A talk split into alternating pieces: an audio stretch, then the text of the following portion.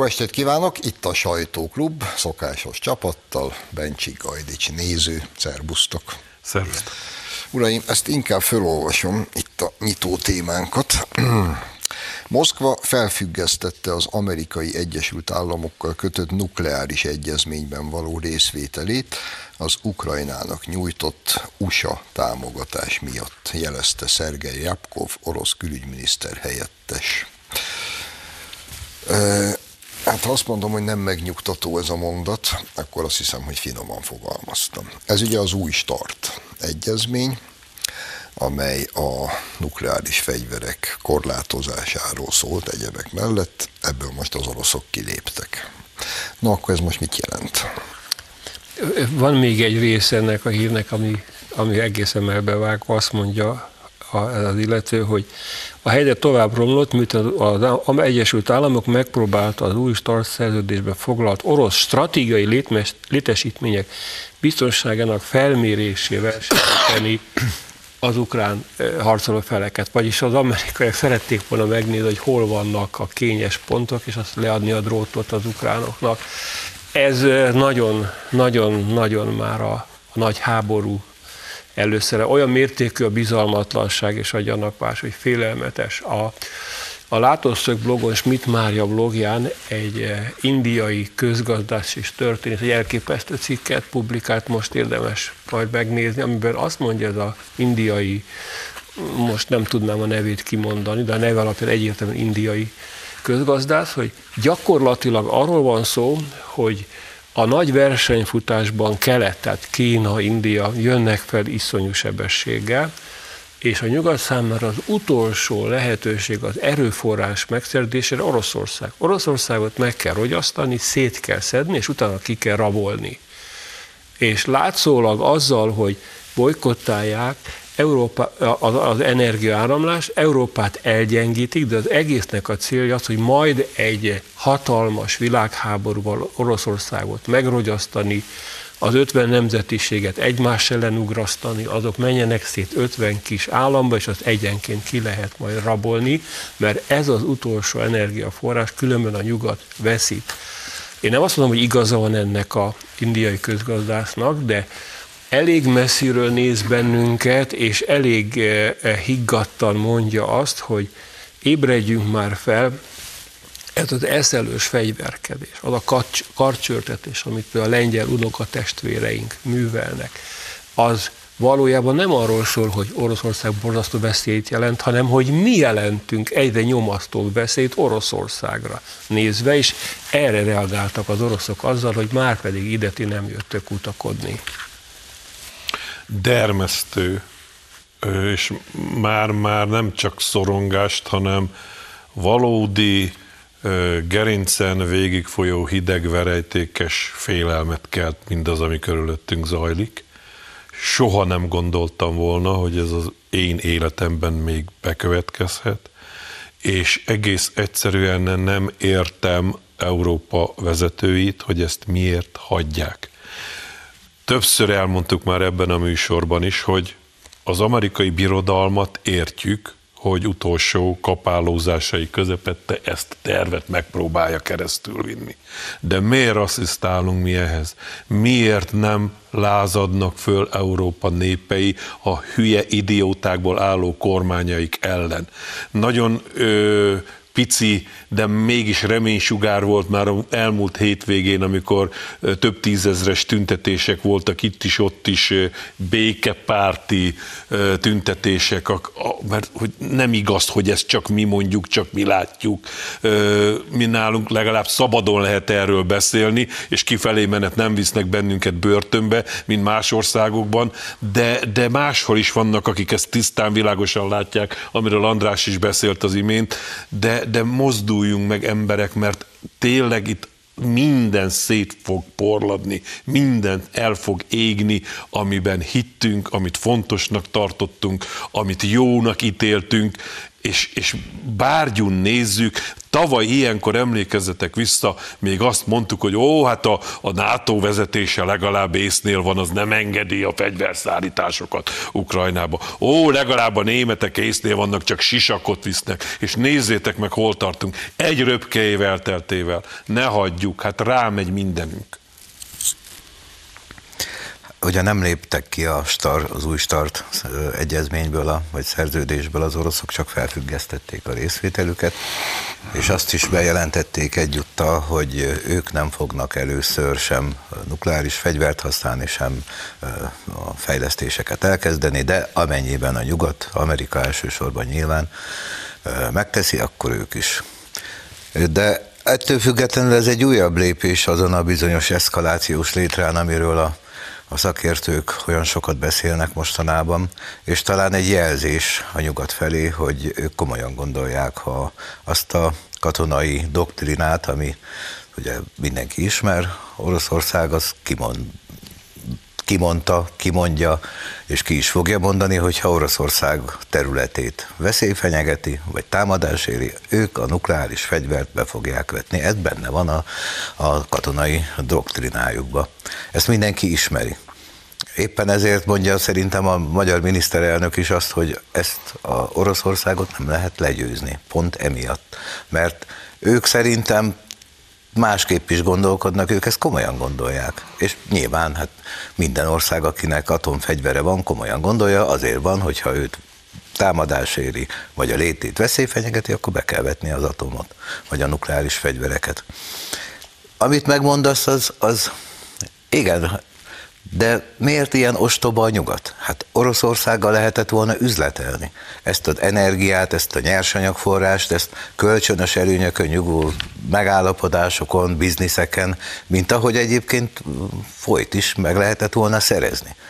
Most pedig az történik, hogy ez is egy közhely, már rátoltuk Oroszországot Kínára, meg az ázsiai világra, és elveszítettük ezeket a nyersanyagokat, meg az energiát is. Azt meg végképp nem tudom, milyen ostoba amerikai stratéga gondolhatja, hogy jobb lesz nekünk, nyugatnak, ha Oroszországban nem egy erőskező, majdnem azt mondtam uralkodó, vagy szárban, mondjuk egy erőskező elnök van, hanem lesz 15 hadúr, aki majd megszerzi a 6000 nukleáris fegyver bizonyos részét, aztán ők meg kényük kedvük szerint egy káoszos biztos Oroszországba, vagy Oroszországon kívül azt csinálnak, amit akarnak. Tehát az egész nyugati gondolkodás ebben a háborúban szerintem teljesen elhibázott, és egyre inkább ruhanunk, nem a forradalomba, hanem a, a végzetünk felé. Jó látszik mondtad. egyébként az arab világban, hogy mit ér az ilyen amerikai szervezkedés, hogy ha így exportálják a demokráciát, abban nem demokrácia, hanem káosz. Káosz, persze.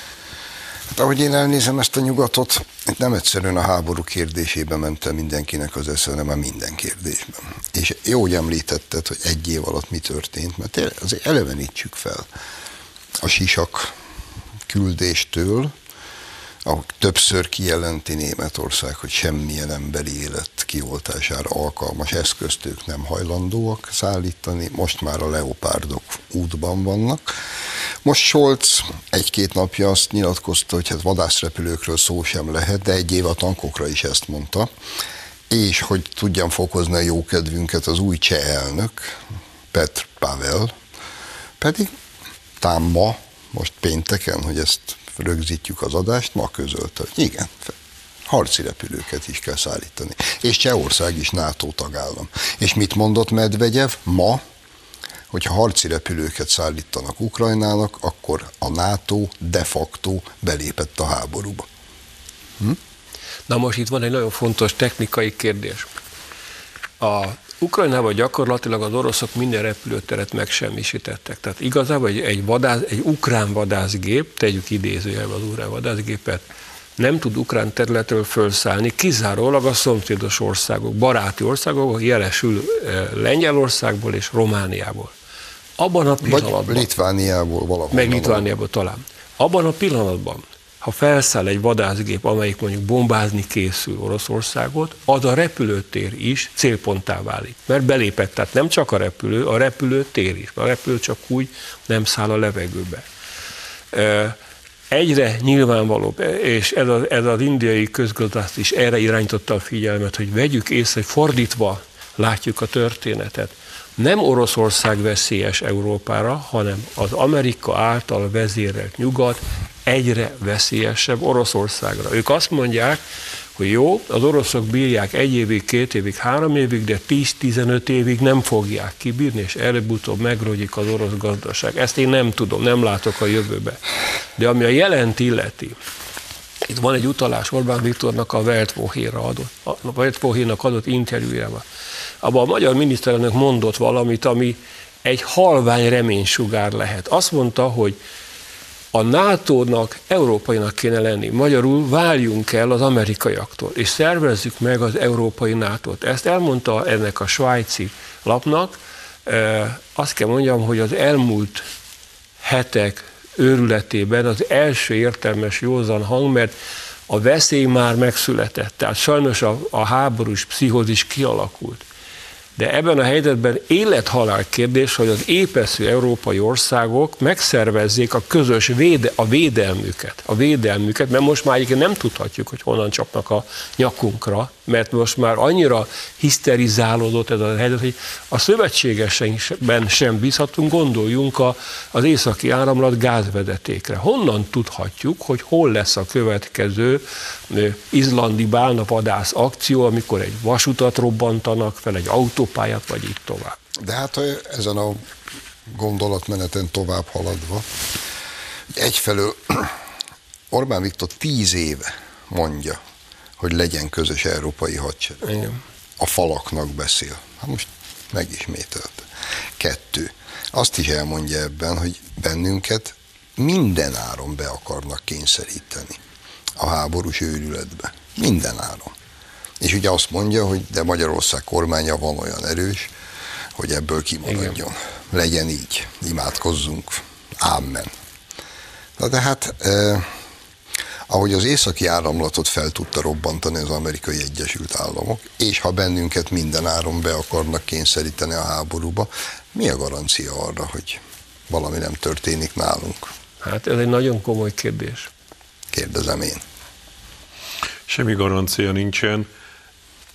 Egyetlen pici kapaszkodó, hogyha ha kell, elmondjuk százszor, ezerszer, és mindenki, aki bennünket hallgat, ezen elgondolkodik, és amennyiben egyetért, ő is mondja a maga köreiben, és vált válnak vetve, kézen fogva egymást, meg kell akadályozni. És az összes olyan embert, aki még kételkedik, akiben ott van az, hogy jaj, de hát Oroszország támadta meg Ukrajnát, az agresszort meg meg kell büntetni. Oldozzuk föl az embereket ez alól, a dolog alól. Ma már nem ez a kérdés, hogy ki kezdte. Az a kérdés, kinek lesz elég bátorsága abba hagyni, befejezni, mert ha nem lesz, akkor rámegy mindenünk, ezt nem győzöm eléggé hangsúlyozni.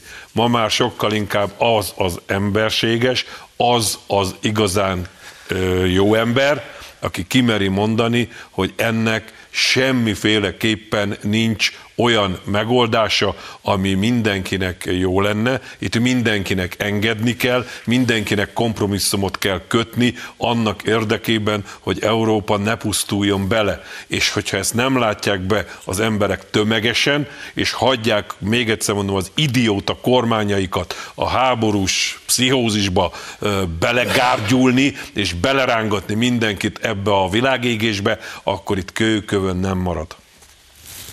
Hát az a helyzet, hogy az jól látszik, hogy Magyarországon, vagy Magyarország körül milyen ö, ö, véletlen robbanások lesznek, azt nyilván nem tudjuk, mert fel lehet robbantani a török áramlatot, a barátságkő olajvezetéket, minden. Paksot, amivel, paksot, föl bár a barátságot nem fogják, mert a ukránok is kapnak kézen közön a tankjaikba olajat onnan, de, de Magyarországon meg akarják buktatni a kormányt. Úgy akarnak bennünket belekényszeríteni a háborúba, hogy azt mondják, hogy akkor menjen Orbán, azért van itt a, hogy az amerikai nagykövet, azért jött ide a USAID-nek a, a vezetője, és azért csinálnak mindenféle akciókat. Fogunk még erről a műsorba beszélni, hogy még a magyar ellenzéket hogy próbálják ebbe bevonni. De én a repülőkről indultunk ki, Én ettől sokkal veszélyesebb dolgot látok, erről is beszéltünk már sokszor a műsorban. Zelenszky a múltkor azt mondta, hogy igen, be kellene jönni a, a NATO katonáknak is, hogy Európa érezze, hogy, hogy miről van itt szó, hogy ne csak ukrán vér folyjon. Miért kéne nekünk bemenni? Kérdezzük mi. De Lengyelországban ez nem így vetődik fel, hanem úgy vetődik fel, hogy mikor megyünk már be. Miért nem megyünk már be? És ha ezek bemennek, amiről már szintén volt itt szó, akkor mi lesz? Ha bemennek a lengyelek, a baltiak, Németország, a britek, az amerikaiak, hát ezt hívjuk világháború. abból világháború lesz. És ebből mi nem tudunk kimaradni. Nem tudunk kimaradni. Nem úgy, hogy mi is bevonulunk. Ha atomháború van, akkor tök, tök mindegy, mindegy, hogy benne vagyunk, vagy kívül vagyunk. Ez így. Viszontlátás. Ami a Két dolgot gyorsan hadnék. Az egyik, hogy nagyon régen, évtizedekkel ezelőtt olvastam egy úgymond szakcikket, katonai cikket, hogy a barát ellenség azonosító rendszer milyen baromi fontos. Hogy mot, mit tudom én, repül egy rakéta, tudni kell, hogy ez baráti, tehát hogy, vagy ellenség, tehát e, tőlünk elfele támad valamit, vagy éppen, hogy hozzánk jön és minket. Ez a barát ellenség azonosító rendszer. Ha valaki ezt elméletben azt mondja, hogy nézzük meg, hogy ki okoz nekünk nagyon sok kárt, és ki az, akik gyakorlatilag semleges velünk szembe, akkor az eléggé hátborzongatóan, tisztán és fehéren és feketén kiderül, hogy ki van ellenünk, és ki az, aki legalábbis közömbös az irányunkba. Ezt rábíznám a nézőkre, bár szerintem mindenki tudja a választ. A másik, ami elgondolkodtató, hogy miért is tört ki ez a háború, miért is támadta meg Oroszország Ukrajnát? mert az ukránok nemhogy nem voltak hajlandók elviselni az orosz kisebbség önállósulási autonómiát akar. Autonómiát akar. Az Unióban nagyon divatos, kivéve a magyarokat, meg az oroszokat a jelek szerint. Nem, hogy nem volt hajlandó eltűnni, el, megfosztották a jogaiktól, sőt elkezdték lőni őket, és ezen az oroszok bedurvultak. Vagyis magyarul ha azt mondaná Zelenszky, hogy na jó, rendben van, kapjanak a Donbassban az oroszok autonómiát, de hagyjuk abba a cirkusz, akkor az oroszoknak semmilyen okuk nincs, hogy folytassák a háborút. Talán még egy kérésük lesz, hogy legyenek szívesek az ancsik, takarodjanak ki Ukrajnából, amit nekünk messze menően támogatnunk kellene.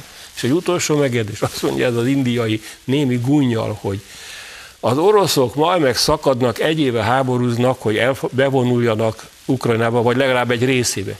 Ezen közben az amcsik szélcsöndbe elfoglalták és megszállták egész Európát. És tényleg, ott vannak. Lengyelországban, ott vannak Romániában, ott vannak minden. Egyébként, ha már szóba került, és tudjuk, hogy nem csak ebben a stúdióban került szóba sajnos, hogy eh, csapatok is menjenek Ukrajnába, hanem ez az asztalon van, fogalmazunk így, Brüsszelben.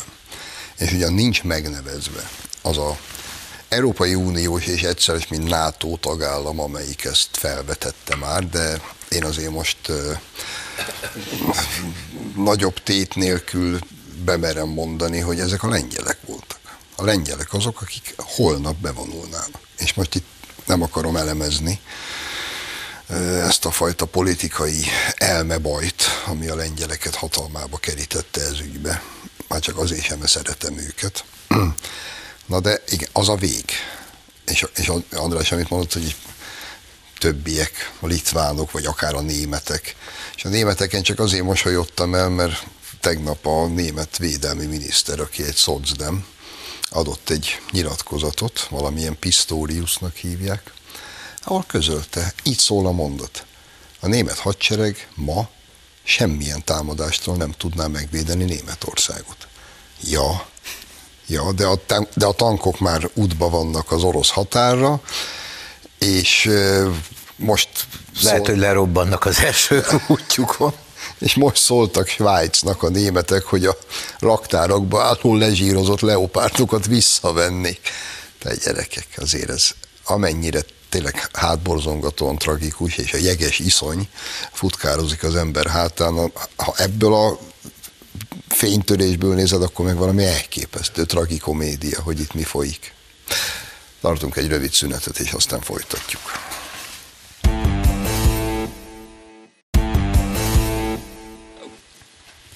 Folytatjuk a sajtóklubot Bencsikkel, Gajdicsal nézővel, és mivel az első részben valószínűleg sok nézőnknek oda varázsoltuk a saját jeges rémületünket a hátára, azért amennyiben ezt egyáltalán jó hírnek lehet nevezni, akkor beszéljünk azért arról, hogy vannak államok a világban, amelyek nem a háború eszkalációját sürgetik, hanem béketervekkel állnak elő.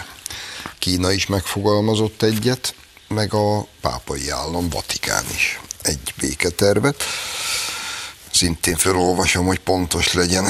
Kína három napja közzétett az ukrajnai, há, ukrajnai háború politikai úton való rendezéséről szóló béketerve mellett a pápai hivatal is összeállított egy dokumentumot, ami egy esetleges orosz-ukrán békekötés kívánatos pontjait ismerteti.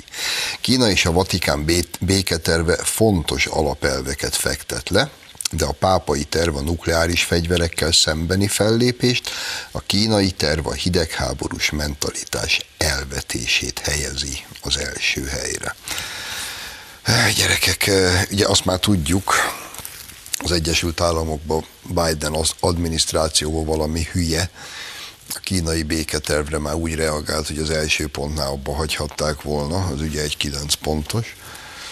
A Vatikániról meg mindenki kussol, van valami, láttok valami esélyt arra, hogy mondjuk egyfelől arra, hogy szaporodnának végre ezek a béketervek, hogy legalább a tervekből legyen néhány, és hogy ezek egyszer valamilyen módon realitásá válnak, és ezt kérdezem, illetve még teszem hozzá azt, hogy Orbán Viktor azt nyilatkozta a napokban, hogy ha Donald Trump megnyeri, vagy megnyerné az elnökválasztást, akkor az Egyesült Államok az ő vezetésével napok alatt kikényszeríteni a béketárgyalásokat.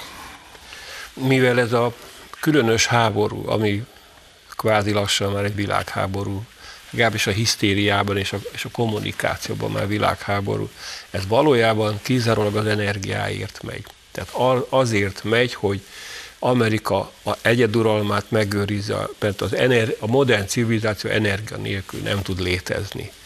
És mivel úgy tűnik, hogy ez a stratégia nem vált be, mert igaz ugyan, hogy Nyugat-Európát megfosztották az energia, az olcsó energiát, aminek következtében Európának két erős motorja van a német, meg a francia, mert el ne felejtsük, hogy a francia ipar se piskóta, tehát például az atomerőművek terén ők élenjáróak. Mind a kettőt próbálják megfojtani. Ezen, de ezzel azt érték el, hogy így az energia elindult Kína és India felé, ahol gyorsuló tempóban jön fel egy újabb, sokkal nagyobb rivális, gazdasági rivális, tehát Amerika eh, szarva közt a tőgyét kapta el, azt kell, hogy mondjam. Amerika gyakorlatilag minden nappal nehezebb helyzetbe kerül, vagyis ott látok reális esélyt a béket. Örülök, hogy vannak már béketervek, ott látok reális esélyt, hogy Amerikában se csak ide. A Biden az egy szennilis vénember. De ott vannak okos emberek, okos üzletemberek, akik úgy gondolták, hogy talán le lehetne taposni mégiscsak az egész világot. Ha rájönnek el, hogy nem, hogy nem tudják letaposni, hanem létrehoznak egy olyan egy- egységet, Oroszország, Kína, India, amelyik őket egész egyszerűen letörli a föld színéről, mert sokkal-sokkal erősebbek lesznek, akkor lehetséges, hogy érdekelni fogja őket egy, egy jó, egy good business. Egy jó üzlet. Csak egy apró hozzáfűzni való. Mai pénteki Mandiner hír, Kína megelőzte az Egyesült Államokat high-tech fejlesztés Na, kutatásban. Köszi. Nekem a András által vázolt béketerv, tervezet tetszik a legjobban. Otokán nagyon szépen. Akkor már ketten vagy. Nem is most, hanem még az előző körben fejtett ki hogy tehát legelőször is le kell tenni a fegyvert. Hát, igen. Le kell ülni az asztalhoz, és kölcsönösen megérteni egymást, hogy ez az egész Wirtschaft miért kezdődött el. Meg kell igenis érteni az oroszokat, hogy miért kezdték el a lövöldözést. Mert ameddig ez nincsen, ameddig bárki le akarja győzni Oroszországot, el akarja tüntetni a földszínéről Putyint rendszerével együtt, addig semmiféle béketervnek értelme nincsen. Ha megértettük, hogy Putyin miért csinálta ezt az egészet, és ezeket a méregfogokat kihúzzuk a rendszerből, és azt mondjuk, hogy na Putyin, akkor húzzál haza a a cseregeddel, mert akkor mi hátrébb vonjuk a NATO-t, és nem akarok tanácsokat adni, ezt találják ki ők ott az asztalnál, akkor van esélye, akkor látok esélyét a békének. Egyébként nem. Nem értem, miért nem, hisz sokkal jobban a erőltetett szankcióiban a nyugat. Miért nem azt csinálják, hogy tegyük le a fegyvert, és a szankciókat viszont tartsák érvényben, ha azok tényleg előbb-utóbb összeroppantják az orosz gazdaságot, akkor Putyin magától ki fog vonulni, mert nem lesz gazdasági ereje ahhoz, hogy háborúzzon. Vagy netán ők sem hisznek a saját szankcióikban? Nem is azért hozták őket, hogy Putyint megroppantsák? Akkor meg baromi gyorsan találjanak ki valami egészen mást, hogy hogyan akarják megértetni Oroszországgal, hogy ez így nem megy hogy bemegyünk egy szuverén országba, és ott a területet rablunk. De ez, még egyszer mondom, katonai erővel eldönthetetlen kérdés. Ez csak úgy dől el, hogyha kölcsönösen odafigyelve egymásra megértik a másik szempontjait, megértik a másik motivációit, megértik a másik cselekedeteinek a mozgatórugóit, és kompromisszumot kötnek, mindenki enged, hogy a másiknak ne kelljen újra a fegyverek eszközéhez nyúlni. Ha ezt nem lépi meg a világ, akkor elpusztítja önmagát. Akkor nem homo sapiens, hanem idióta majmok vagyunk. És ez jó, ha mindenki végig gondolja magába. Hát én csak nem fejezem be a jeges rémületet, mert egyszerűen nem látom a, ennek a kimenetelét, hogy hogyan tud a világban egy újabb egyensúlyi helyzet kialakulni bármilyen fegyverszünet békekötés nyomán, és azzal meg nem értek egyet, hogy üljenek le és értsék meg egymást, mert szerintem mindenki ért mindent. Illetve, bocsánat, mindenki biztos nem von der meg Verhofstadt biztos nem érti, az sem, hogy ő kicsoda, de a fontos szereplők értik, hogy mit akar Oroszország, Oroszország is pontosan érti, hogy mi a nyugat, nak a célja ezzel az egésszel, mindenki ért mindent. Éppen azért nem ülnek le, mert tudják, hogy a, a, azokban a dolgokban nem lehet megegyezni. Tehát meg lehet egyezni abban, hogy 10 kilométerrel arrébb legyen a határ, vagy de, de nem erről van szó. Nem 100 kilométerekről folyik a, nem négyzetkilométerekért folyik ott a, a háború, vagy nem is csak ott. De most figyelj, Laci, amit a, a Zsolt közbevetett, hogy hát meg is lehetne egyezni erről az energiáról, amiről de, egyébként... Nem csak az energiáról van itt szó. Itt ez sokkal bonyolultabb nyilván, mint hogy csak energia. És mi azt gondoljuk, hogy mi nyugat vagyunk a, a, a egyik oldalon, mi ugye magyarok éppen nem, nem is tudjuk, hol állunk ebben a dologban, na de hát a világ 80%-a nem velünk van.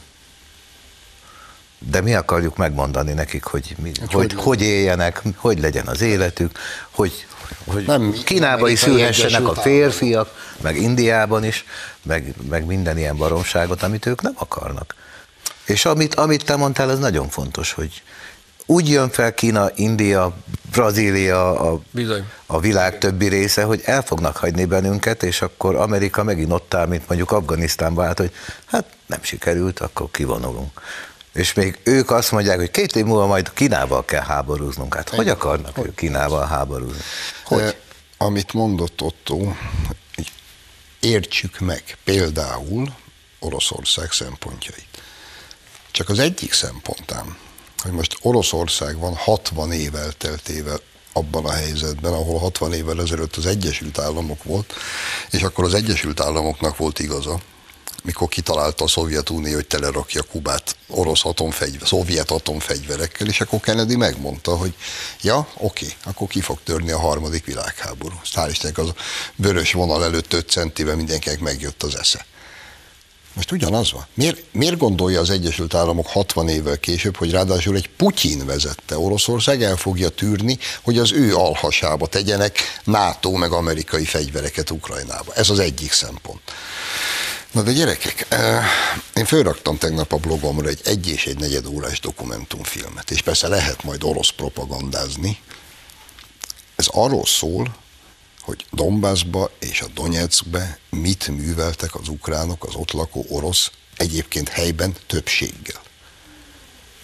hátborzongató, és lehet propagandázni, meg orosz propagandázni. Ezek az emberek ott élnek, és ők beszélnek. És látsz felvételeket, hogy az ukrán nácik, meg félnácik, meg nacionalisták hogyan ölik meg, verik agyon ezeket az emberek, verték agyon. És kíváncsi vagyok, hogyha az Egyesült Államoknak lenne egy nemzeti kisebbsége bárhol a világban, az Egyesült Államok meddig viselni el, hogy azokkal egyébként bárhol így bánjanak. Öt percig. Putyin kilenc évig tűrte. Tehát senki nem vitatja el, hogy Ukrajnának joga van megvédeni magát. Na de azért azt se vitassuk már az Isten szerelmére, hogy így meg nem lehet bánni. Egyetlen nemzeti kisebbséggel sem. Mert ez nem, hogy nem Európába való, hanem ez már, ez Afganisztán. És ezeknek nyalja a seggét a nyugat. Mert, mert ennyit kéne mondani. A méregfoga kihúzogatása az az is hozzátartozik, hogy na akkor kedves ukrán állam, ha még egyszer egy Ukrajnában élő orosznak a haja száll a görbül, ha még egyszer bármelyik nemzeti kisebbségnek elveszitek bármilyen jogát, oktatáshoz, anyanyelv használathoz, kulturális önazonossághoz, akkor minden támogatás megszűnik. De tovább megyek. Miért, miért is nem, ez már fölvetődött, miért is nem kaphat egyébként teljes körű autonómiát? Tombasz és Donetsk. Miért is nem? Mert csak a koszovai albánoknak jár. Akkor, akkor meg most mit csodálkoztak? Szóval, igen, van ennek az egész ügynek egy másik oldala, és azt sem árt végignézni. Mindenki nézze meg azt a filmet. Mert egész egyszerűen megdöbbentő. Megdöbbentő. Láttam. Az, az valami... És ezek, ezek ott élő oroszok, akik elmondják kizokogva nőként, anyaként, hogy mit műveltek velük a gyerekeikkel, öreg emberek, akik kibombázva a lakótelepből és kaja nélkül, az ukrán állam elvette a nyug, nem fizetett nekik nyugdíjat. Az kimentek a padra éhen halni. Miért hitték azt, hogy ezt tűrni fogják az idők végezetéig? És mi meddig fogjuk tűrni a mi szeretve tisztelt LMBTQ meg pedofil barátainkat, és most szólok előre, hogy mivel mostantól gyanúsítottakról beszélünk, teljes neveket nem lehet mondani. Tehát ugye volt LMP-s képviselőjelölt K. Gábor, K. Gábor, K. Gábor, Gábor? Mindegy, hagyjat. K. Gábor, aki beültet egy 13 éves gyereket, fiú gyereket a kocsijába, és elvisz, és ott neki áll erőszakoskodni, meg fajtalankodni vele. Na most jobb időkben az ilyeneket én kimerem mondani, jó, az én pofámra rám fér. Az jobb időkben az ilyeneket helyben agyonverték. Most K. Gábor le van tartóztatva, ez is jó. De ez, meg, meg B. Zsolt, aki nem én vagyok, aki az iskolába csinált, amit csinált, és azóta sorra jönnek, dőlnek ki ezek a ezek a nem is tudom micsodák a szekrényből. az orosházi tanár, aki oroshá... csak egy fél mondat megint, mert, mert ma dadogok a felháborodástól. Orosházáról kirúgják a gyerekek védelmében, mert kiderül, hogy ott is abuzálja a kislányokat. És egy hét múlva egy orosháza melletti faluba főveszik óraadónak. De ezek nem, nem veszik fel a telefont, vagy orosháza környékén nincs vétel? Hogy mi van ott? Hogy a K anyjába lehet ez bármikor a büdös életben egy másik iskolába tanár? Ez a tetű. Na, szóval akkor...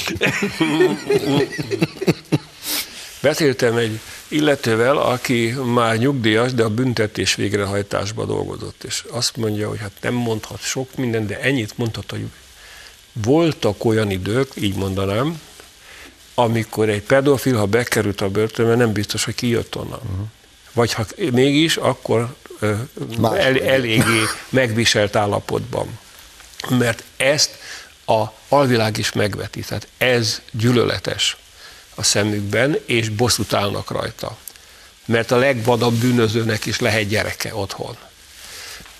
Azt kell mondjam, hogy a sors különös játék, hogy felszírek került, ez a, ez, a, ez a szörnyeteg dicsekkedett a hőstetteivel, mert ugye milyen jó, hogy a magyar állam, megal, a magyar kormány, a parlament megalkotta, helyesbítek, a parlament megalkotta a pedofil törvényt, tehát a gyerekek, gyermekeket védő törvényt az Unió nem cseké ellenkezése közepette. Most már világosan látjuk, hogy adatörvény nem is elég. Ennél keményebb és szigorúbb védelem kell, mert nincs olyan emberi jog, amelyik megengedhetné, hogy a növekvő gyerekeket bármilyen mértékben is támadás, sérelem érhesse. És még egy fontos dolog. Azt olvastam szintén nemrég, hogy a 14-18 év közötti fiataloknál köztudott ez a kiskamaszkor, amikor minden bizonytalanná válik. Önmagában, a világban mindennel bizonytalan válik. Sajnos ilyenkor, olykor még öngyilkosságok is történnek, mert annyira a hormon háztartása olyan vadul felborul, hogy ez, ez bizonyos vakik biológiai és kémiai oka van ennek, de ezt mindenki tudja, akinek kamasz gyereke volt, hogy ez egy komoly próbatétel a szülőknek. Ilyenkor élet-halál kérdés, hogy használható, egészséges, normális mintákat kapjon, mert egy pervers torz minta mérhetetlen károkat okozhat neki. Úgyhogy nem tudok én sem más mondani, tűzzel vassal kell ezekkel a szörnyetegekkel harcolni.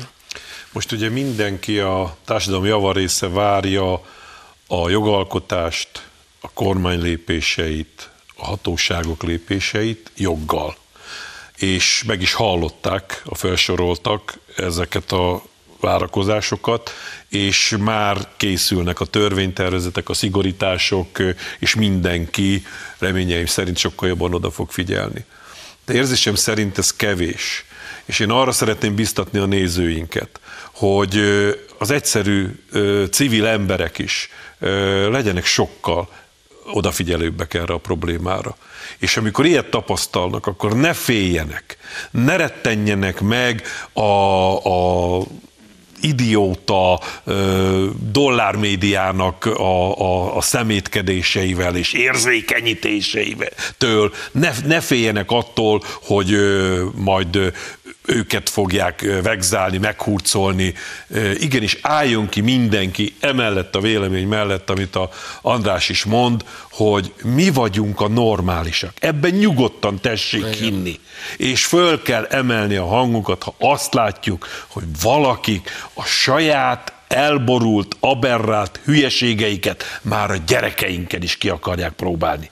Mert mit csinál két felnőtt most már eljutottam én is odáig, addig érzékenyítettek, hogy nem érdekel. De az, hogy a gyerekeinket hagyják békén, ez alapvető. És én ezért kérek mindenkit, szülőket, édesanyákat, édesapákat, és azokat is, akiknek nem lehet egy gyereke, azokat is, akik tudatosan úgy döntöttek, hogy nem lesz, segítsenek bennünket abban, hogy ezektől megvédjük a gyerekeket, mert a jövőnk múlik rajta. Hát én úgy emlékszem, hogy én is voltam 14 és 18 éves, és nem az volt a bajom, hogy bizonytalan lettem volna, éppen ellenkezőleg. Csak az ember ebben a korban nagyon is bizonyos, csak, csak nehezen jut hozzá. Később jön, hogy nem kellett volna.